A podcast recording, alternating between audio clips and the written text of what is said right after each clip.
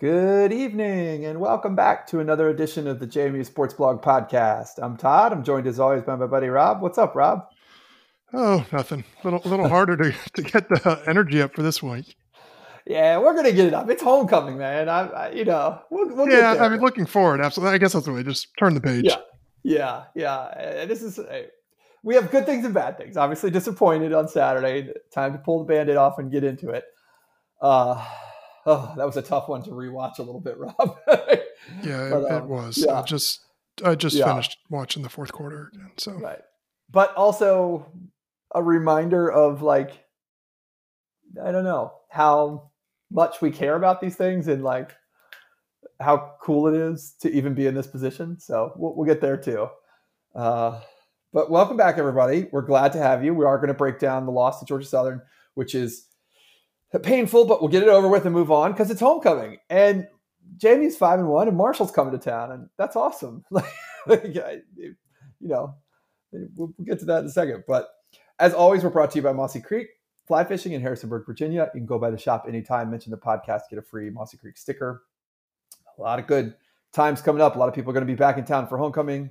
Uh, good weather this weekend, so you don't need cold weather gear but a great time to think about your whatever you need for fall and winter, maybe some Christmas shopping, holiday shopping, uh, whatever you do. Time to start thinking in advance. Uh, we were just talking before we got on that uh, Veterans Day falls on a Friday this year, so quite a few people have a long weekend that weekend at the ODU weekend. Then we'll be down in uh, you know fishing country, so make sure you get on it. Stop by the guys at the shop and um, get whatever you need, and mention the podcast. Rob, before we get to footballs, can we just do quickly? I, I, did. We reached out to some people. I want to talk about some old, old guys leave JMU roundup stuff here. Um, is that okay? Yeah, man, go for it. Yeah, I just I I, I was really JMU had a big win, two nothing win over Wake Forest in field hockey this weekend. Wake on Forest senior day, right? on senior day, and I was like, wow, that seems early for senior day, and it is. Um, and I was confused. I knew that JMU has been ranked. They are currently ranked twentieth. Um, and I was I had forgotten like what's the story with the tournament, and so we actually reached out a little bit internally and got a little information, and then I did all the like whatever NCAA field hockey research I was capable of today uh, to figure out the Dukes are eight and five. They are four and four against ranked teams. If that gives you an idea, they played eight of their thirteen games have been ranked, ranked, teams. Yeah. yeah. So this independent schedule that we said was no joke has truly been no joke yeah. like is as tough as you can play in the nation. Um, the field hockey tournament has is a 20 team field, uh, and there are 10 automatic bids. So there are 10 at larges. Obviously, there are big conferences in field hockey, like there are in other things, who tend to scoop up many of the at large selections, particularly like the Big Ten um, and the ACC seem to be in that group. Uh, I just wanted to mention that was a great win for JMU over the weekend. We heard internally JMU needs to keep playing well. Um, they have the wildest road trip we have ever heard of in JMU athletics history coming up this weekend. So while the rest of JMU, the JMU world, will be celebrating homecoming in Harrisonburg, the field hockey Dukes will be traveling to the Bay Area this weekend to play a three game road trip against Stanford at Stanford Thursday, at UC Davis Friday, and at Cal on Sunday. Wow! Uh, needless to say, this is an enormous opportunity um, against those two Pac-12 teams uh, for JMU, and then they come home, and a week later, the last game of the season is um, at Rutgers, a Big Ten team. So big, big opportunities on the schedule for this team. Uh, I would think, I don't know, just reading between the lines, they need to win three, if not four, of these but they are very much capable. None of those teams are currently ranked, I do not believe. So they are, but all consider would be quality wins. Yeah. Um, so really fun opportunity and credit to I didn't realize this, but Coach Morgan and the stat, you know, Jeff Bourne and everybody. Um, cool road trip for this team to go out, like really fun. Yeah, pa- package coming. Yeah, and a real cool, cool opportunity. opportunity for those kids. Yeah, so uh, best of luck to field hockey. We are all following along. Congrats to men's soccer. Got their first Sun Belt win, 3 0 over Georgia Southern. So someone beat Georgia Southern. Uh, there are nine teams in Sun Belt men's soccer. It appears eight of them make the tournament. So JMU will, if nothing else, probably make the tournament. uh, we'll see. Uh, yeah, they've been doing better lately. You know, got off to a kind yeah. of rough start, but they've been pretty good the last three or four games. Mm-hmm.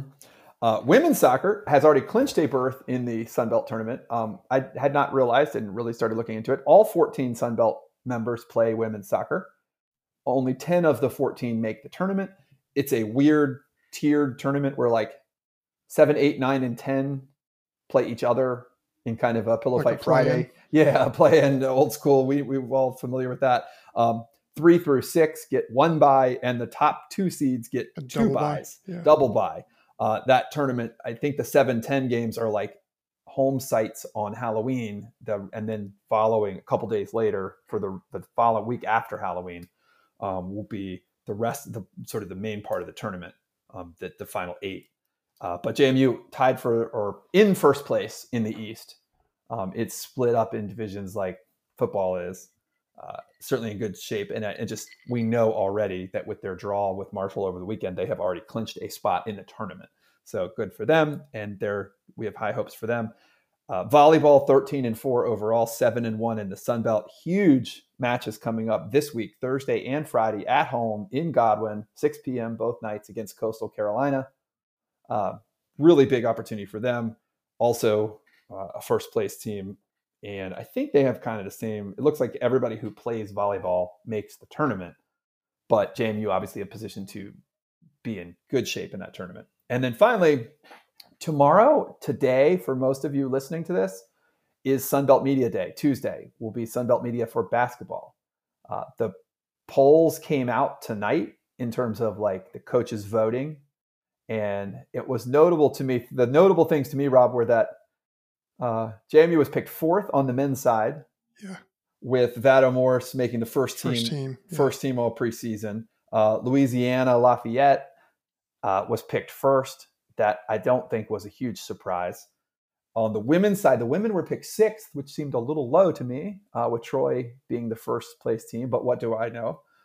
Uh, the the cool thing on the men's side, at least, Rob, is I don't know if you saw some of the like bigger ranking systems for basketball are out, and in the like ESPN metric, the S and P, the Dukes are picked second, and in KenPom, the Dukes are first. Yeah, I saw the KenPom one. Yeah, so I mean, obviously, we we've been sort of quietly talking about this for a while. We're we're extremely high on the outlook for both hoops teams, but that's pretty fun to see that you know just kind of confirmed in the numbers as they make the transition. And uh, looking really looking forward to basketball season. Uh, so cool stuff all the way around. Uh, and yeah, that's it. Wait, I, I got to yeah. tell you before before we yeah. get going on football, I got to tell you perhaps our youngest podcast listener, our my niece Molly. Uh-huh. Um, she is doing soccer this year through ODU, uh, through their women's soccer program. They run some sort of like youth development league. And she went to the first practice, and her coaches are all ODU women's players and she introduced herself and proudly stated that she was a JMU fan right up front. Just first thing out of her mouth, told all the coaches in their ODU gear, "No, don't worry about me. I don't like your team. I'm a JMU fan." So I'm so proud. Molly. Shout out to Molly. yes, that's awesome. Yeah, fantastic. Bright future so, for that girl. Yes, and hopefully we will see one or both of Molly's parents this weekend. Yeah, um, yeah, should be really fun. So, Rob, uh, before we even get to four downs, um, overall, I had some questions for you. Yeah, fire away. So it, the JMU is five and one. It, I think you and I, I went back and thought about, wrote, looked at our notes from the preseason sort of breakdown. I think I had thought they would be four and two at this point. And interestingly enough, I, I think that was at the time thinking, I think we actually talked about they, they might lose to App. And then we were really nervous they'd lose a game in this three game stretch. Yeah against bad teams. Mm-hmm. But the way the stretch set up was Texas State at Arkansas State at Georgia Southern. And we talked about like these three teams are probably teams that all three might finish behind JMU in the overall standings. But three is like this conference is different. Can you go week to week? Can you Can you go week to week? Yeah. And I think we were kind of nervous to say like, oh, we're really confident in a 3 and 0 stretch even though maybe game to game we would have liked JMU's chances that's my way of saying like I don't know that I should be like you know they're five and one. If you told me five and one before the season, I would have been thrilled. You'd take it. Everybody and, would take it. Yeah. The hard part of this is that if you told me five and one before the season, I would assume the one was app. Yeah. And so I would assume that I'd r- arrived at this point in week eight or whatever we're in on a winning streak. Uh, yeah, on a winning streak, but also kind of like unsure of still mm-hmm. what this team was. Like, what is the ceiling? What is the floor kind of thing? Yeah. And now I think having won at App, it raised all our expectations, got to the top 25. Having been so dominant against Texas State, against Arkansas State, it got us to the point where five and one feels like a disappointment. While it is a disappointment from Saturday, I don't know. Welcome to FBS. Yeah, in like, the big picture, it's it's not a catastrophe. No. And I think part of this is everybody was so excited that you know JMU had made this transition, was getting top was in the top 25, was getting mentions on game day every week, and it was just a ton of excitement. But it was coupled with the fact that they really had nothing to play for mm-hmm. other than an undefeated season. So I think everybody, I know certainly I think speaking yeah. for myself, yes, I got ahead of myself. That became the thing. Like you already mm-hmm. start, oh, what's going to happen if we go undefeated? Then what will the Sun Belt do? And right. that's getting way ahead of ourselves. So I think it's it's bad from that standpoint because it kind of ripped the band-aid off that dream. Mm-hmm. But let's be honest, man. I mean, you and I thought four or five wins of the season, you could shape that as a successful transition. Um, yeah, and I definitely six is what I was my like real hope yeah. was keep the streak alive of like always being above 500.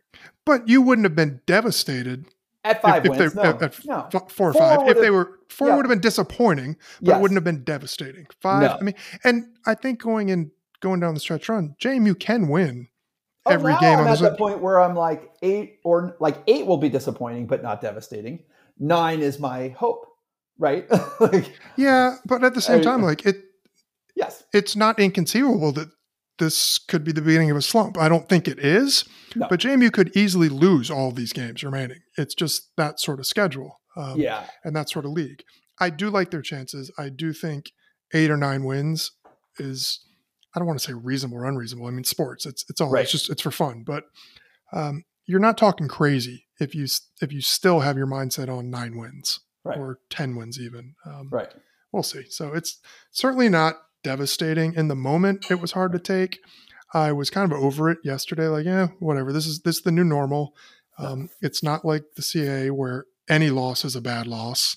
Mm-hmm. And I, I, don't know. I got a little more upset today rewatching because it's like, man, they kind of gave it away. And props to Georgia Southern. I don't want to be yeah, one yeah, of those. Yeah, I don't want to be those fans coming in like, oh, we did more to lose this. That is not true. No, Georgia Southern 590 yards of offense. Yeah, like, you know, they did plenty. like, yeah. yeah. I mean, JMU did a lot too, but it's not yeah. like they just snuck in with, you know, some trick plays or anything. They marched up and down the field and mm-hmm. did what they do, which is score points and just hope they hope they can get one more in than you can, you know? Yeah. Yeah. Um, um so I don't know. It's, well, it's not the end of the world. I'm disappointed. But... Ex- it was a learning experience for me as a fan of FBS too, Rob. Of, you know, last year, for for example, um, JMU misses a couple field goals and they lose to Villanova. And like we're all upset because of what that means about the seeding. And ultimately, there are I know there are people who will always look back and say, well, ifs and buts, and maybe yeah. JMU wins and they're not on the road and all these things, right? But like when they lost to Villanova, that didn't end the season or didn't end the dreams, yeah. right? And I think, like you said on Saturday when they lost, I felt like, oh man, it's all out the window. Yep and this was a learning experience for me too that um, a fbs is hard but b it wouldn't be even this year it sucks because they may not have postseason opportunities or yeah. likely do not. But you know coastal lost on saturday and you know their fans were sitting there thinking like we could be in the peach bowl. Yeah. Right? You know oklahoma state lost on saturday and their fans were thinking this is our year to win the whole damn thing. Yeah right? I mean, in excruciating fact, I, I just it's a reminder of how tough this is going to be going forward. And and I also thought to myself, like in a future year, things wouldn't be over right now. We'd still be playing for the Sun Belt Championship. Yeah, absolutely. And it's a wide open race. And it was a lot easier to come back from. I remember myself last year. I don't remember who Villanova, who JMU played after they lost the game to Villanova. Someone can correct me on this. But I knew after the, the frustrating part of the Villanova game was it was going to take me weeks till I had any sense of like whether this meant JMU was good or bad. Yep. And now I get to go on Saturday to Harrisonburg for homecoming and watch them play a team that I know if they beat them, I will feel much better again. Yeah. right? exactly. I will be excited again. I'm excited to go to this game. I'm not having to rally. And, and so for the people who were complaining about like, quit saying it's not another Towson. Well, it isn't another Towson. Georgia Yeah. Southern was good enough that if you mess around, this is ha- what happens. So that was all good. Um, on the Sun Belt front, a couple fun Sun Belt weeknight games this week. Georgia State at App State is Wednesday night on E ESPN2, and Thursday is the huge game in the West. Uh, the Troy at South Al on ESPNU. So we should get a good chance to see Georgia State, one of our future opponents, um, and a team that beat Georgia Southern already. Um, and and South then- Al, a team that could kind of be the ranked team from the belt now that Coastal Uh, and should, really left. should be. I, I Should thought be, about, yeah, yeah. should be probably. Um, and and certainly I'll be rooting for South Al because you know if Cincinnati and or Tulane were to stumble, South Al very much the team um, that would be kind of third in line at the moment. I think for that New Year's Six slot. So yeah, it will be fun to watch. Um, Rob, random question I'm going to hit you with. Over under on it was really fun last week to be ranked. It made the season a success already over under three years the next time JMU is ranked. I know, You, you know me, I can be kind of like I know, I know. That's why I Mr. put like, it out realistic- far enough to be like, I, right, I'm going to say under. I'm not saying they'll finish the season or be consistently, but I think they certainly can get off to another 4 0 start, 3 0 start. Mhm. And to do that, they'll, you know, not that UVA is UVA in it. next week. Yeah, no, but Yeah, they, will like- have a power No great five checks, win but but year. you could have an ACC win. Mhm. You could have, you know, another couple. Yeah, I, I'd say Yeah. under. I'd say Yeah, under. I, that, I, that's what I when I when I thought about it to myself, I was like, okay, it's either going to be the end of this season if they Mhm. win out, or they may it might be years and years from now. Yeah. And then I actually started thinking about it. I'm like, no, they play UVA next year. They play Tech in 25. Like there are opportunities here coming. So yeah, I, I'm with you. I, I'm hopeful as well. Uh, and then my last thing on this, uh, we're I'm not. I don't know about you. I'm not going to talk about refereeing tonight. It's bad. Like it was really bad. I don't know that I like. I, I, I'm not blaming anything in this game on the refereeing. Like it's just bad, and the the color commentator for this game was even worse than the uh, refereeing. So like I don't, It wasn't you know, that he was bad. It was Yeah. that he, he was very uncomfortable with the concept of silence. And he just Yes. talked and talked and talked. I didn't think he was terrible in terms of his comments or anything. I actually thought he was pretty, pretty even. Like he was Yeah. beating the drum for that Thornton call being bad. Yeah. Um, I, I just he talked a lot. A lot. I also felt like 2016 called and wanted all their references back. yeah, Um, but, but Yeah. like, not I get that- that, but- Rob and I, I mean, don't get me wrong. We like that. Yeah, we're- we're- 2003 called and wants the references back from us, right? But No, yeah. I, I know he was drawing the ire of most of the fan base, and I thought he was kind of annoying, but I didn't think he was bad. And I think he Mhm. actually is somebody would just calm down. He seemed over caffeinated, is all. Yeah. Um, but I did appreciate the fact that like he seemed as upset in a more professional way as most of JMU Twitter Mhm. after that call was called incomplete. You know, he was just like, "Man, they got a bum deal. They got a bum deal." So I appreciated that. Yeah. Yeah. And then uh, my last thing, and I got to cut it. I had to check myself on this, Rob. I, got, I started to get really annoyed yesterday with um, JMU fans um, who had spent the last like seven days. Like we we got to get off the Bird app and like f- we don't have to fight every. We don't have to scrap in every fight in these Twitter streets, like all the time, right? It's Um, insufferable. You can't run your USA mouth. Kennesaw stuff. I don't give a shit. Let them Yeah. figure it out, right? Good Yeah. for them. We'll. I- I'm confident the Sun Belt will show it on the field. You know, um, the NDSU stuff on Saturday, like they lost too. I don't care what NDSU says about us or what we like. They're not relevant to my life anymore for a while, right? I they, it's can be frustrating, but I, just all that stuff, and then the policing of this is one thing. Like our fans got very, uh, you know, like Georgia Southern rushed the field. Good for Good them. for them. Yeah, I, well, you and I, them. I think, are have built a long track record of being. We are pro court storm rushing the Yes. field. Do Yes. it every game. Do Make it, it- a do it tradition. I don't Yes. care. Yes, It's awesome. Like to me, Yeah. it just bothers me because there's a certain segment of the JMU Yeah. online fan base that I think has the rest of us kind of typecast or stereotyped. And it seems to go where like they're constantly clamoring nobody respects us. Nobody respects us. We're the best. We're the best. Then as soon as somebody takes us seriously it's like you guys are losers. You're taking little old jmu seriously.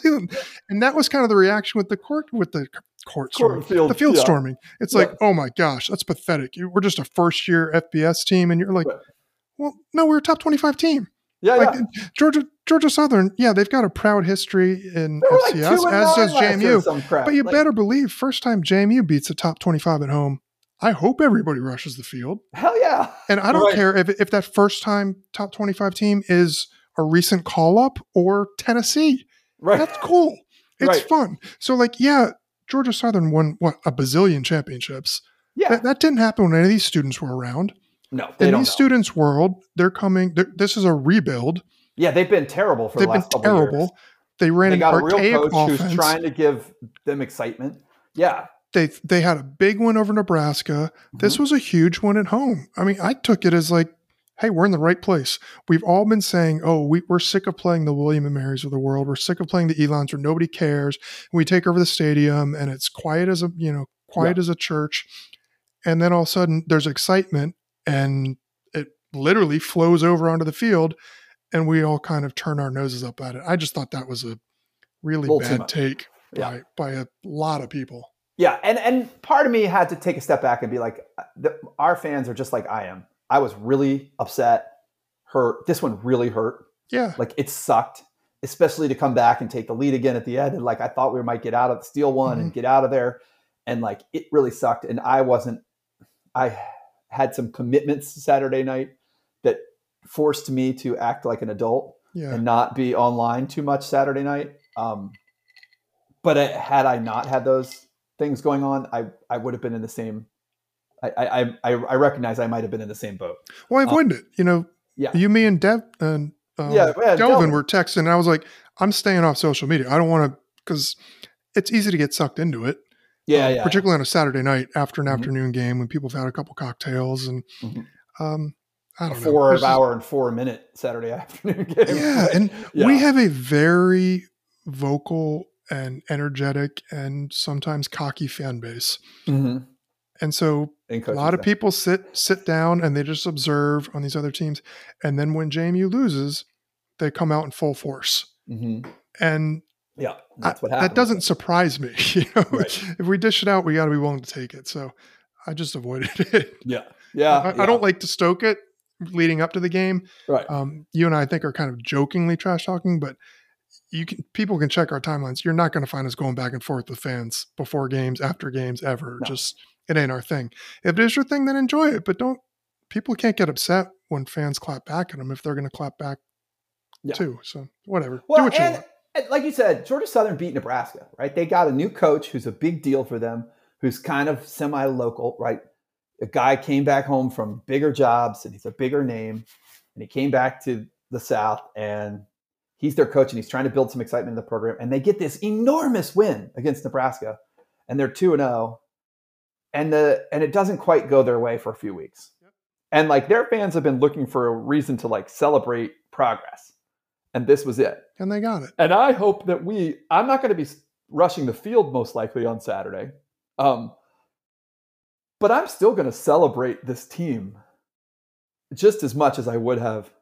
Like I, that was my thing. Is I remember we we were on here last week, Robin. I said I want them to win one more so that we can like have this big homecoming. And it That's took me like ten hours. Yeah, it took me like till the next morning to be like, you know what? I'm just as excited for this. This is awesome. We're five and one. We have a chance to beat Marshall.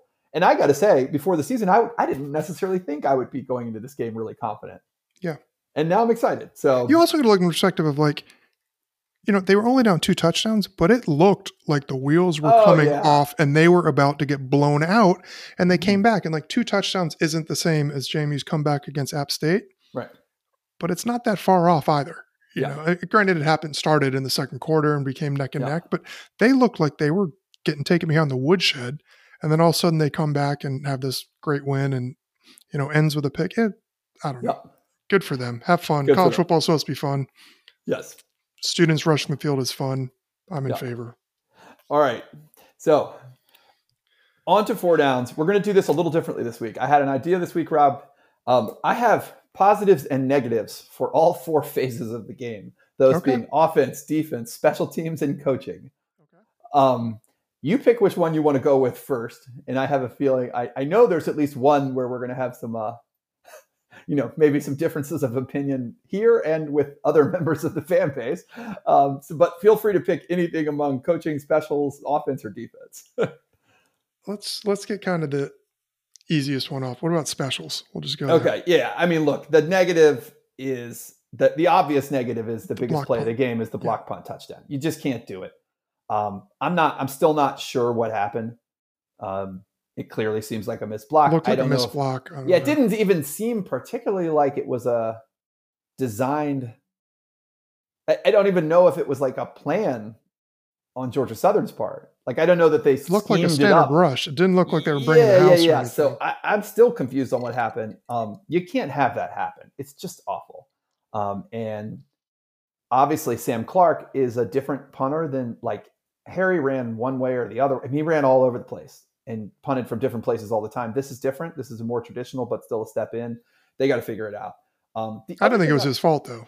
I don't know. I don't think it was his fault at all. I just think they got to address it, Yeah, yeah. I'm you know, schematically. Well, it's just Um, one of those things. Like you, you lose one play, Mhm. one guy loses a battle, it can turn the tide of the game. hmm The other problem I have, and, and I would like them to, I hope, I'm sure that they are addressing this, but both kickoff return and punt return, like that punter was excellent Yeah, for Georgia Southern. He was a major factor in this game. huge. And I, how many times did our, and even on the, even on kickoffs, I noticed, but what I was saying was our guys seemed to be um, anticipating the kicks to be shorter than they ended up being.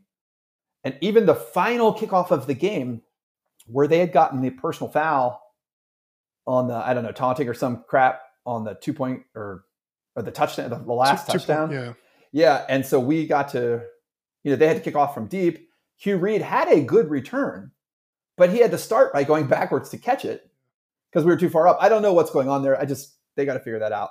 Um, the positives on the special teams, I just want to say was um, lots. Our kickers did better, other than the block punt. Right, we had a nice field goal from Camden Wise. In some ways, I wished Cam had been given a chance to kick another field goal or two earlier in the game. Um, but he made his field goal, and Connor Madden, the kickoffs were mostly touchbacks this week. So, you know, not all doom and gloom on specials. Uh, second down, what do we want to do next, Rob? Offense, defense, or coaching? Um, Uh, let's do offense. let's do offense. Yeah. So I'll start positive. They had 675 yards of offense, JMU did. They ran the ball 40 times for 207 yards and passed it 48 times for 468 yards. I know we're going to get to this in a second. That's a little more balanced than some might remember Yes. in the heat of the moment, right? yes. Um, the a couple other things happened in this game that were positive. I'll start with positive. A, it's obviously bad that Nick Kidwell got hurt, but I thought Josh Toner The came in and played played well, very yes. well, and he played very. They moved him to left guard, and then they shifted the line around the positions. They didn't miss a beat. I didn't think they were fine. When you have 675 yards, they must have been doing something well. The other thing is, I totally underestimated starting this season, Rob, how damn good our receiver group is. Yeah, I was gonna say this is not just the Kris Thornton show. No, Brown and Brown, Green. Green. Green is a monster. yeah, Green. You I'm- know- I'm, so happy about Yes. Green because I was I was looking for him earlier in the season. It took him a couple weeks to get going. I think he had like one target the first week, and Mhm. um, but he really hung in there, and he is he's dangerous, man. He's really, really dangerous. He's really good. And Reggie Brown is the one that makes me the most excited because he's the only player that he's coming back next He's year. coming back, And he looks like a number one. He, He does. And he certainly looks like a guy who can be a number one and be a leader of this core next year. Um, that's really exciting. Uh, obviously, the negatives you can't turn the ball over four times, right? And I, I'm totally willing to forgive the second interception, the fluky one that popped up in the air. off and- the helmet type thing. yeah, and then it even looked like weird. Latrell was going to catch it, and then another guy caught it. Like that's just a weird thing, um, you know. But they gave away seven points on the one that they threw the interception early in the other team's end zone, or at least gave away three points. Um, and then the Ravenel fumble later in the game. You know, you just, you know, everyone. I mean, they didn't mean to make mistakes, but can't do it. Um, I know that there are a lot of our fans, and Rob, I'll set you up here. Um, even us, even me, my recollection of the last, say, quarter of the game, the period where JMU trailed, was that we entirely abandoned the run and it, it just started throwing it all the time, and that's what killed us.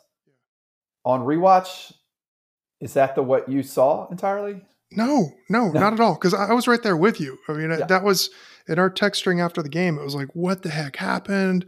They're running the ball at will. Then they just went pass, pass, pass, pass, pass, and didn't do anything second half. I went back. I mean, it, certainly not the case in the fourth quarter, but even the entire second half, first drive was a TD. I don't know mm-hmm. how you're going to complain about that. Right. Second drive, four plays, one run, incomplete on fourth and three. I'll give mm-hmm. you that. Okay. People can say, oh, they should have run there, whatever. But again, I mean, it's four plays. What are you going to yep. do? Third drive, four plays, two runs, incomplete on third and long. And then you punt. Um, fourth drive, three and out, one run. Fifth drive, two plays, fumble by Ravenel. Sixth drive, seven plays, four rushes. Um, I think that was the one that was the overturned catch. Yeah. Yep. So so then they had third and long, fourth and long, didn't do it. Seventh drive touchdown, and also you're down in the fourth quarter. Yep. You, you're gonna throw. Eighth drive touchdown, ninth drive interception. So like some of it was circumstances. You're playing by ten down. Like the idea seems to be from a lot of fans, myself included. This mm-hmm. is not me and you being like, look what all these other dummies are saying. We were saying the exact same thing. So we yes. are saying us. So don't anybody think that we're accusing them. Um, but my whole thing was like, man, if they had just kind of controlled the clock and bled, you know, another minute, it would. Be, they were playing from behind. I mean, yeah. I, I, know the offense was outstanding and they scored a lot, but it takes. It, we'd be going in like bonkers right now if they tried to bleed the clock down ten in the yeah. fourth quarter. It ended up being a drive short. Like it, this wasn't them just like putting Percy and Palmer on the sidelines and saying, we don't need you anymore. We're going to throw. I do agree, and I will be screaming about this as loud as anybody, that I didn't like not running the ball on some of the fourth and third and short situations yes, in the first. Yes, hundred percent. That, yep. that Like, That's my coaching. Yeah. yeah. and I guess this will bleed over if we can just go yeah, into yeah, coaching. Go into coaching. Yeah. That. Um, mm-hmm. Positive was. Yeah. Otherwise, you know, the offense was offense fine. was terrific. offense was terrific. Um, although I will say this, like along these lines, Centeio does a lot of things really well. He does almost everything really well. He doesn't throw the greatest deep ball. Right. He ends up throwing it short a lot. And so, like, when you're doing that, I mean, that interception yeah. was fluky. It yeah. also was a little bit underthrown. Um, yeah. We saw a couple weeks ago, he had, I think, Thornton, if he'd hit him in stride, it would have been six, but he had to come back. Uh, it, he had another one to Thornton where they were, Wise had the field goal. This wasn't a long ball, but he threw it a little behind him. But like he's very good at hitting the guy. But you notice like oftentimes on our deep passes, the guy catches it standing still. It's a little yeah. bit. So it's just a but he's awesome hitting crossing routes. He's you know oh, hitting guys on the, the sidelines are incredible. Sidelines is amazing. Like yeah. so if you're gonna throw the ball, okay, maybe take one big strike on fourth and two go deep. Mm-hmm. But they threw a fade. Yeah. They threw they a did, go the two route. fourth down calls in the first half were just really frustrating. Which is which like I get that's not to Especially me. That's when we had like yeah when we that's, had like Percy sitting there, Latrele yeah. sitting there, and we I think like the painter like the sort of like shorter you know like we'd shown we can hit these like short you know, shorter flat passes. Yeah. Like just get the first down. like, and like Todd, I don't want to speak yeah. for you, but I'm a, uh, I know me yeah. personally, I loved the aggressiveness and going for it. Yeah. I just did not like the way that they choose to do it. Again, if you want to take one deep shot as a surprise on one of those, mm-hmm. but it was a couple in a row where they had yeah. third and short or fourth and short, and they chose like, oh, let's go big, let's hit the home run. You don't. That didn't make sense to me. But that mm-hmm. is different than abandoning the run. I got them confused after the game. Yeah. And in my and, mind, it was like, oh, they just never ran. They didn't run on four or five plays. I thought they absolutely should have on at least half of them. But mm-hmm. I don't know. It was it was incredibly frustrating because I thought it was there for the taking. And you know, they get one of those, maybe it's a different result. Yeah. What's what's hard too is what I had forgotten was the real problem with the offense was that like third quarter stretch where they went like three or four drives and they really fell apart. I, yeah. I, I saw Cignetti brought that up this morning. Um, but again, it was mistakes. It was a fumble. It was mistakes. It was right. it was Correct. the the catch that was called not a catch. Yeah, and it yeah, kind yeah, of like were, yep. You but, know, they, they because then when they got the ball back, when they were down 34-24 and got the ball, they're down 91 yards with seven minutes and 27 seconds to go. Yeah. So we're talking about less than half of a quarter remaining, yes. and you're down two scores. And they took the lead. And that was where they like had to go super, you know, they went nuclear in their aggression. And that was where they had the three play drive where they just went nuts. Like they got the long, the touchdowns. And you totally understood, like, we got to pass now because we're down two scores with seven minutes to go. I do think, and this is where you can, you know, it's hard to, it's just like, how do you argue with scoring, right? They scored to take the lead. There is a part of me, they got the ball back with four minutes to go, down six after Georgia Southern kicked the field goal to go up 37 31. And we threw it like crazy again and didn't burn any time. Right. And that's where, like, uh, but I don't know. It's hard because you were like already in the mode of we got to go, we got to go. And just like every NFL team we see every week, this is where sometimes I wish there was like a 14 year old kid that plays Madden yelling at the coaches, like taking over the clock management instead of the coaches who are down on the field in the same panic breath that I'm in. Like, we got to go, we got to go, you know? Yeah, like, but I think I'm, I agree with you, but this was way different than like Saquon Barkley at the end of the Giants game yesterday, where he slid, where it's like, okay, if I slide on the two, we can bleed the clock and the game's over. Mm-hmm. We as fans were complaining that they didn't bleed enough time off the clock on the go-ahead drive. Correct. With on four minutes drive, to we go. were down six. Yeah. Yes. You, the, the primary objection there is to score. It is not to score with two seconds left. Like no, it's you right. need to score. And so like it's easy to look back and be like, oh man, they, they did that. Basically what we're saying is they did that too well. Yeah. Okay. And even it, the last the, the, the touchdown that Green scored. Yeah. Um was Green on the last one, right? Or was it I Brown? So. Green and Brown blocking. Yeah. yeah. Good block by Brown downfield. Like most teams make a tackle there at the 20 yard line. Yeah, exactly. And then you can like re- restart thinking about like how do we march in from here and right? then it's things like maybe you run down the play clock correct bit. it right. wasn't one of those situations it was boom boom boom big play they scored whoa you know, know, we we thought just a normal drive would have taken another minute and a half off there so i don't really have a problem with that i would have had no. a problem if it was you know a, a minute yeah. And they're throwing bombs from the 25 you know just like let's yeah. score score score but but again you're down so yeah. They did the what they're supposed to do, which was go ahead. I disagree with Rob on the coaching side. That where I thought we were was positive was I heard some people say like, oh, they just weren't prepared or or they got beat by this Georgia Southern scheme. You know, they did give up one touchdown in the first half, yeah. just one. It was the block punt that was the other one. Yep. And even later on, they kind of got beat. Like Georgia Southern would adjust at the line, JMU would adjust you could see them talking on the field and like getting in the right position a lot of times. Yeah. But we that and this takes us to defense. The pass rush didn't get home. I think we talked about this before the game. Georgia Southern was a quick passing team. Yep. They they did not take a lot of sacks. We talked about this last week. Two step drops. They exposed yeah. all the problems we've been worried about all year, which was if you didn't give us if you if you were totally a pure passing team and you threw it quick, like where our pass rush couldn't get there. This was our concern. Um, so, you know, look, I, on defense, the real negatives are I think we were really exposed in the middle of the field, um, you know, the middle of the passing defense in particular. We missed some tackles, including one at the end of the game on fourth and 10. You know, that's very similar to the app fourth, the app play that Q Reed made. Yep. Right, where he drills the guy and he stops the play, that wins the game. If we make that last tackle on fourth and 10, they probably win the game here.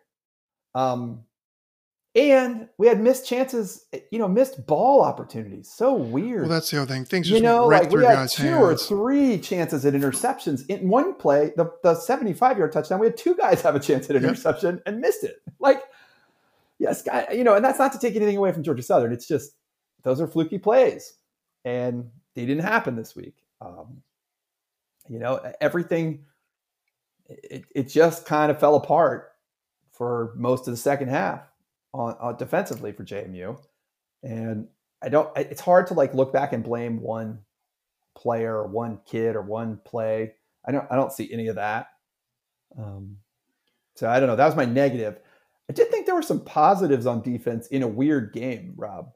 And that is a few guys played in this game that are going to be important to this team this year and next year who haven't played a lot.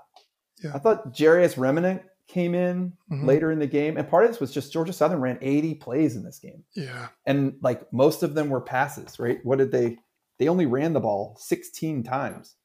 So they threw 64 passes. Like guys are going to get tired, you know? Yeah. And uh but I thought Reimonenq was pretty good. And and he was he's a little bit better in coverage than some of his um, some of the alternatives at that slot. Uh, I thought Francis Meehan came in they seemed to at some point it seemed like the coaching staff decided like we got to get some fresh bodies in there or get some new speed in there um, i thought both of them contributed Jamree Kromah having him back he made some plays he's back again next all these guys are juniors right abby and akonje um, has really become i know i'm not saying that right and um Mbwaku, yeah Mbwaku Okonje you know he was a guy that I was almost like disappointed in last year. Here's this like big name transfer from Minnesota, and it didn't look like it was going to happen. But he's a part of the group now. He's a redshirt junior. Sean Johns played some at, redshirt sophomore at nose guard. You know, they had to rotate more than they've been forced to. And I'm really hopeful. I guess the one positive I take out of this is that some of those guys are, you know, good for this the rest of this season and next year. And I was glad to see it. So, you know, I, I don't know. They're going to have to figure it out and I, they certainly the, are, but I mean, yeah. that, has got to get your attention as a defense because, like you said, this was it was shocking to see. Anytime you give up nearly 600 yards, mm-hmm. it's surprising. But we said all along, like even going back before the App State game, we were talking to those other guys on for their mm-hmm. podcast. Mm-hmm. We're like, JMU will give up plays in the passing game. They just are. It's it's a feature of this defense. It's not a bug. It's what they do. It's what they've done the past couple of years. But they usually can limit it. They didn't mm-hmm. limit it on Saturday. Mm-mm. So it, I don't think they were exposed. People were like, "Oh, now everybody knows the blueprint." Like it's but tough to pull off what Georgia, well, what Southern did. Well, the other thing is Kyle Vantrease and that group of receivers is really good. really good. Like we're playing Marshall this week. I don't know if anybody watched Wednesday night last week. Marshall is horrendous. Like no. they are like Woodson High School terrible at throwing the football. Yeah. Right? They have a two great running backs, one of which mm-hmm. might be back for this game, but they have a great running back. They have a huge line, but they are limited. But that's strength against strength. They are yeah. limit, very limited offensively. Mm-hmm. Um, and I don't think anybody, I mean, just watching this conference, we said it last week.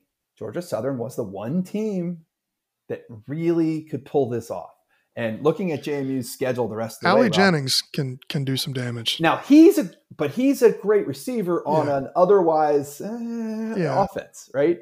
Um, we'll see. We'll get there when we get there. But like Louisville's not a throwing team, even when Malik Cunningham is incredible. Mm-hmm. They, I wouldn't classify them as a throwing team. You know, Georgia State Coastal will get there. They've got their own things, but we're not going to see this again.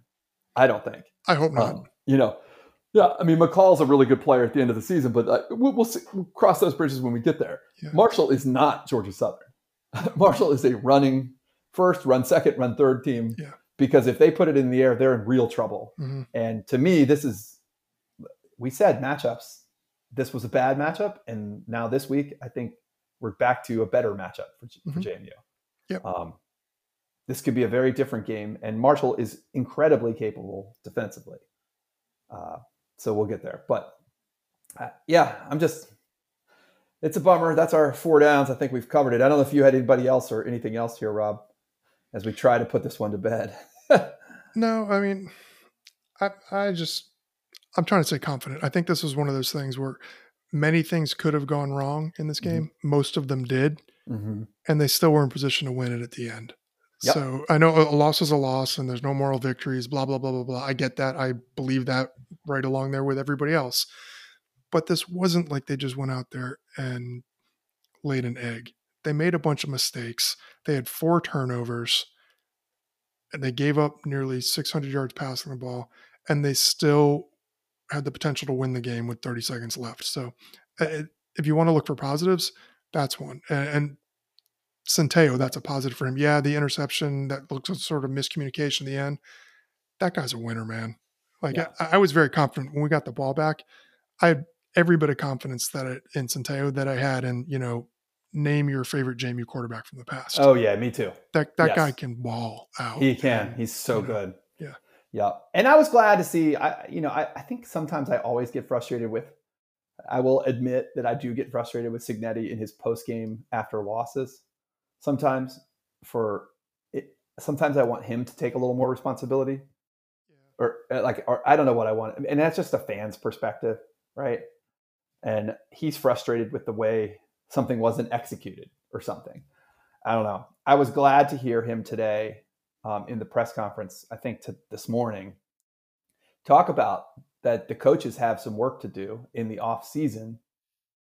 That th- this will be an inter- figuring out Georgia Southern's offense will be a project for the defensive coaching staff mm-hmm. this off season. And you could tell that he felt like, yep, there's some things we we got to figure that out too. And and he and also by the same token, he was also, I think, very confident that they're not going to see this again.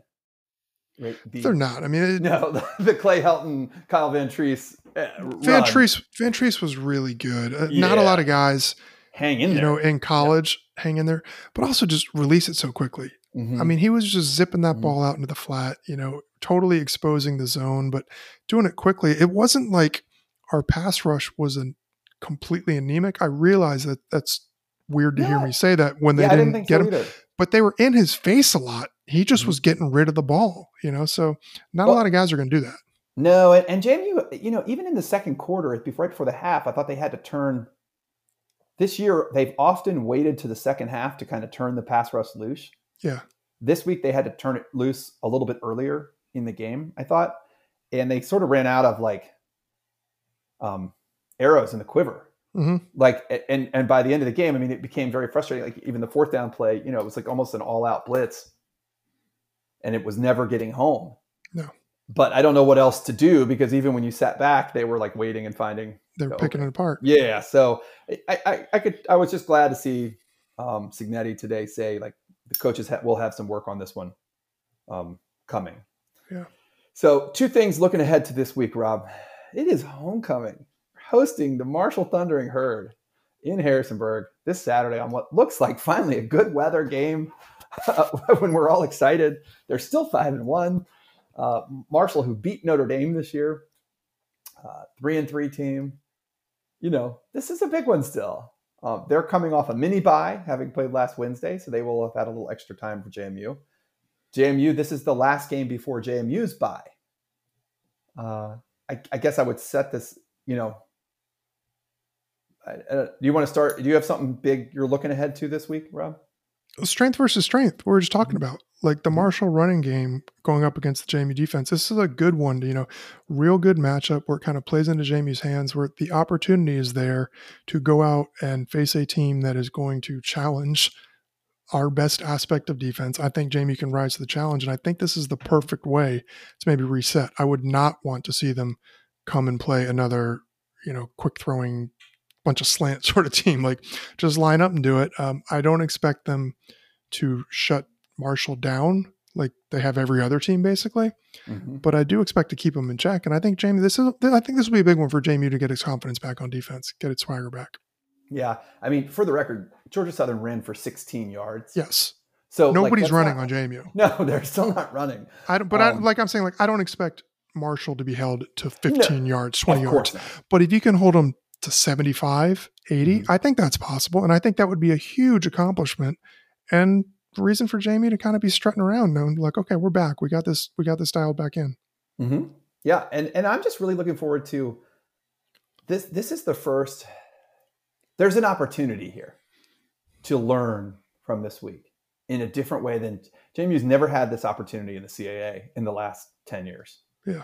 Like where they got punched in the mouth and they really had to get up immediately and like do something about it. Yeah. You know, like they had a lot, they had a long runway for all kinds of mistakes, you know, on the on the landing kind of thing mm-hmm. um, in the past, and they don't have that this year. And I'm excited about this. I am. I think this is the. It, it kind of reminds me of Middle Tennessee when we started the season, Rob, in that with the bye coming up, if JMU can win this week, if they can play well this week, they have a real opportunity for a special season in front of them. They'd have Yeah. a bye and then four big games left, right? And they'd have a bye before Louisville, some time to get ready. You know, then ODU. Um, I don't know. Georgia They're- State, Georgia State, yeah. Well, and they have three of their last five are at home, and so one of them's Louisville. So three of the last four Sun Belt games are at home. So far, JMU is what two and one, or two and one in the Sun Belt. No, three Yeah. and one, Three three, and and one, but one and one on the road, or two, two and one on the road. Sorry, at App at Arkansas State. They've already kind of managed that pretty well. So they're three and one in the league, um, two and one on the road. They have more at home the rest of the way.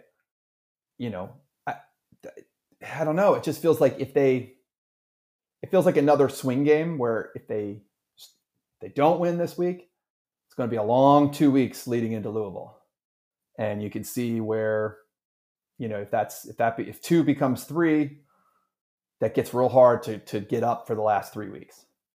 But you win this week, and you got uh, that bye to get ready for the the big opportunity at Louisville, and then you come home for two of your last three with the rival, you know, sandwiched in in between. The only road game now is, you know, only halfway a road game, right? Yeah. And uh, uh, that's no shot at Old Dominion fans. There's going to be plenty, you know, it'll be overwhelmingly Old Dominion fans in the stadium. I'm not concerned about that. I, I just mean it's not a long trip. A lot of the kids know that trip, know this place. I think a lot of friends and family members in this. yeah. So I just am really looking forward to how they bounce back this week. And I think this could be the biggest game of the back half of the season in terms of what is the rest of the season going to be like. yeah. Well, we going to certainly it sets the tone. Yeah, if you win this one and get to six and one, it really sets a tone to like take your bye, get healed up, come back for four fun games. If you lose it, I think you're going to be scrapping to get to six or seven wins, you know, and that's what I don't want to see. So that's that's exciting place to be. Uh, only two injuries this week. We talked about Kidwell and Mateo Jackson got hurt on that. Is that a kickoff play? It's a weird play.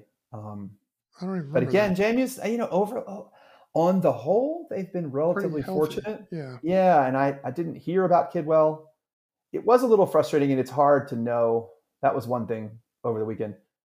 Kidwell got hurt, went out for a series, came back for a series, and that was kind of the series that led to the weird interception at the end of the first half.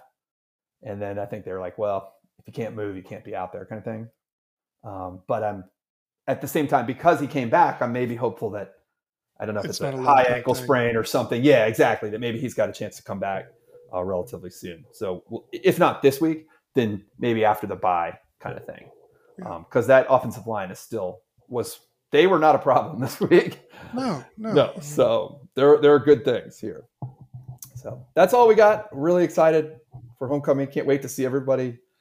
Really looks good. I I, I did laugh today. There was an interaction with the uh, the weather, the woman who does the weather for the local Harrisonburg station, Mhm. and she put up a post about like homecoming weather looks great. Here's the you know it's gonna be around seventy and the weather should be good and. And someone was like, "Well, it looks like it's gonna be really cold at eight in the morning," and she, she said, "Like, I, apparently I'm not aware of like how modern tailgating at JMU works. I was like, that's pretty good. I like that.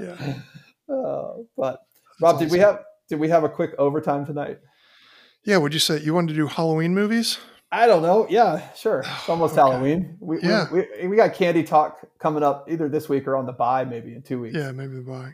Yeah. Uh, we, should, we should reach out to Bondurant, do his book. Oh yeah, we should. Buy. Yeah. Yeah. Yeah. Cool. Um, Uh, All right. What do you want to do? Do top three Halloween movies? top three. I only wrote down three, so I don't Okay, know. I mean, I, it's hard because I don't know what's a Halloween versus when you look up best Halloween movies. It's all just like horror movies, but they're not necessarily Halloween movies. So, anyways, you're welcome to choose from any of those. But I just Yeah. yeah, I, I don't really like horror movies. yeah. So, um, and that's putting it mildly. Like I, I Uh-huh. really don't enjoy them. But if if I have to choose a scary one, Mhm. I guess I would go with Scream because it's Yeah. also kind of campy, and I Yeah. can convince myself. But uh, honestly, for me, I would choose things that would, I, I would choose. I would try to get out of this category. I do not like horror movies. I do not like being no. I, I chose three fun ones. I wrote. I started to say Scream, Get Out, or Blair Witch, and then I was like, no, I don't want to do just pure horror movies because I don't want to talk about those. no, because yeah. I, I saw Blair Witch in the theater, and I told people it was great. I walked out of that happy I survived more than actually enjoying it. Like it just, I saw that in the theater at Valley Mall. Like, yes. yeah, that's bad. I don't yeah. know. It's it's not a movie, but if I had to pick one first, I would go Great Pumpkin. That's yes, my, that's my favorite. Yeah, yeah. N- number one for sure. Okay. I love Great Pumpkin. I also think Great Pumpkin is like, I don't know. My wife and I argue, which is the, uh, you know, everyone knows the Christmas one, right? But Great Pumpkin and Thanksgiving are better. really good too. Great Pumpkin's yeah. better. Yeah. yeah. Great Pumpkin's the best. Yeah. Yeah, it's the best one. Yeah. Um, I don't know. The only I only have two more that I wrote down. How about you? Yeah, what do you got? I got I got two more too, but okay. Well, this year with the um, the sequel, I have to admit I had never seen the original Hocus Pocus, and then um, my wife made me go back and watch it.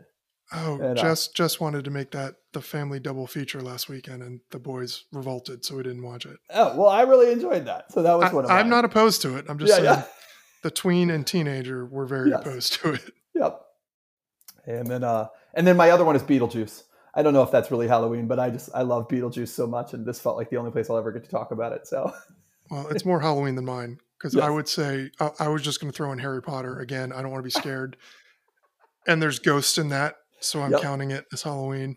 Yep. And then using the same logic, I was going to say Ghostbusters again. Yes, Ghostbusters good. Ghostbusters. Nightmare Nightmare Before Christmas, which is really I, I don't know, arguably Halloween. Yeah, because that's the right he the the the main bad guy is like Halloween Town instead of Christmas yeah. Town, and then he finds out about Christmas Town and wants to go take over Christmas Town. Right? It's I don't know. It's just lovely that way. So, but I don't know if that makes it a Halloween or a Christmas movie. But I think really scary good. when I think Halloween, and then I think, ooh, I haven't seen a lot of those. But um, my kids love them. My kids are on horror movies, and I, I, well, your kids are at that age. I mean, I went through that phase in like seventh grade where I'm like, I want to watch I all these. Not. I didn't. I did not like them. I was always really afraid of them. No, but, I did not. Yeah. We had like the sleepovers, and I would conveniently find a way to miss those. And um, I was a wimp, man. I didn't like that stuff. No, I didn't watch any of those like Freddy Krueger things until like probably like the fourth or fifth one, and I had to watch it like middle of the day all the lights on. I do not like that stuff at all. No, no, it's not my thing. I, I, saw, I, I saw so. Scream at Grafton Stovall. Oh yeah, I'd seen it in the theater with Omar and Gassner, and I remember we, we was at Reston Town Center, and we all walked each other to our cars because we were too scared to walk back. and then I saw it in Grafton Stovall, and it was me and Yari, and I forget who else. And about halfway through the movie, this guy in front of us bends over in his seat and then turns around and he'd put that scream mask on. And Yari and I, and Yari's what? I mean, I'm six yeah. five, Yari's six two. Yeah. We were screaming like a couple of babies. And like both of us were like kind of trying to go after the guy, but trying yeah. to hold each other back. It was a brilliant prank, but it was cruel, man. Like I almost had a heart attack in the theater. That's so good. I love it. Oh, that one's fun now. I can rewatch that one now because I can like appreciate the campy the and the, like, meta like part of it. Right? Yes, yes. Um, we watched it as a family last year, the week of Halloween. Yeah, and the boys loved it, and I. To me, it's like a good time because it's kind of making fun of the genre and uh-huh. whatever. Uh-huh. Well, it's hard, right? Because that's get even Get Out, which was not necessarily making fun of the genre, but I had heard so much about it before I went to see it. That I was able to watch it for all the kind of meta commentary that had nothing to do with like whether I was scared or not and appreciate it in that way. Um, I don't know how kids today, because like Blair Witch, we didn't have the internet. So we went like the third day it was out, right before I left on my cross country camping trip at Valley Mall after I finished at JMU. And I didn't know, like, it hadn't been spoiled. You could never have that now. Like, nothing had been spoiled that, like, this is not a real thing. This is like totally fake. It's not a documentary. Like, I don't know. Like you could never have that. that was that was freaky. I haven't seen that since the theater. That was really freaky. Yeah. I don't like the jump scares where like where things jump out at you. Right. I'm the person, like I said, in the theater that screams. Sixth Sense, I screamed. Yeah. When the kid, like all that. It's just it's not my thing. I'm i mean, I can barely handle like dramatic awkwardness in a sitcom, much less like like actual scary stuff. Yeah. Yeah. Anyway. I'm, not, I'm, not, built for that, man. No, it that's funny. That's really funny. Well, this is good. Um, Rob, onward to better things. I, I, I, I just kept thinking. I, I kind of missed the one thing. I was almost on Sunday. This was like one of the better Saturdays in college football in many years. In terms yeah. of like, there were three Epic monstrous games. games that all were outstanding, and I didn't really enjoy any of them because I was so focused on JMU. Mm-hmm. It's really weird though. My dad's buddy, um, kind of my uncle Jeff, went to the game. He's the one I said last week. He went to the game, and he was really disappointed, but he, you know, felt a lot like we did, and uh, it was a hell of an entertaining. Like, yeah, for a randomly neutral fan, this was another game that was like this kind of epic game. Yeah, it, who was you know, last sort of thing. Right, and um, I, I don't know. I guess we are so fortunate. I guess that's all I kept thinking about was I can't believe that we had a Saturday that was one of the best Saturdays in college football history. And Georgia Southern is getting plaudits nationally for being a part of that day because they beat JMU. Mm-hmm. And like this was a season that we were worried wasn't going to amount to anything or was going to be like treading water until we hoped something better next year. And to even have these last two or three Saturdays has been more than we could have ever hoped. It's been fantastic, yeah. And to know that we're going back to Harrisonburg this weekend to play Marshall for homecoming. Yeah. We're not playing. I'm sorry, we're we're just we're not playing Stony Brook for homecoming. Yeah. We're playing Marshall. This is really fun. Yeah. like they beat there's Notre a, Dame a few weeks ago. There's know? gonna be a bunch of there's gonna be a bunch of green in the tailgate lots. You know that's exciting. Oh yeah, good question on Twitter today. I think there's a big off-season discussion, and I hope that uh, JMU is listening about this, Rob. I did like the idea. Should we be giving the visiting team fans the seats where they currently sit? Or should we be moving them up to the very upper section of the scoreboard end of the new side of the stadium? So, our fans, a lot of which have been making trips this year, have realized that App and Georgia Southern that that is more where they are placed. Obviously, we all understand that JMU, when they built the new side, wanted to have all of our fans have the benefit of the restrooms the and concessions yeah. uh, that are a part of the new side. Um, but I will say, you can't see a dang thing from way up top on that far left hand corner. I guess the scoreboard end, if you're seeing. And now you can see the jumbotron, but you can see the field okay. Right. Um, yeah. But I don't. But you're also your noise is removed from the stadium up there in a way that it will be interesting to watch, like I, I don't know, Marshall's three and three. Maybe they don't bring a ton of people, but my sense is they're going to have a good crowd this weekend, and it will be fun to see what they have. And like, do they deserve the seats on the other side now? I don't know. It's a fun offseason discussion. I, that that yeah. whole the old side though are just crappy seats. Yeah, like yeah, I know. If I'm a season ticket holder, even though you don't see the jumbotron, mm-hmm. I'm not buying season tickets to sit on the crappy old Bridgeforth side.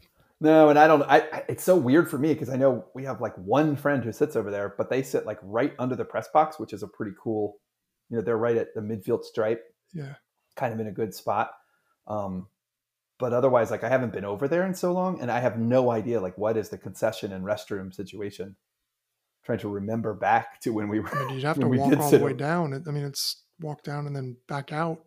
Yeah, yeah. No so I don't, I don't know. know. Anyways, fun fun discussion for another yeah, time. Good, uh, good. Yeah. I mean, fun topic. Yeah. yeah. So, anyways, thanks, Rob. I'll be uh, really looking forward to seeing you on Saturday. So yeah, man. Will, should be. be a fun, fun afternoon. Yeah, should be a good one, and I'm looking forward to a big one. Yep. All right. Talk to you next week, everybody. Go Dukes.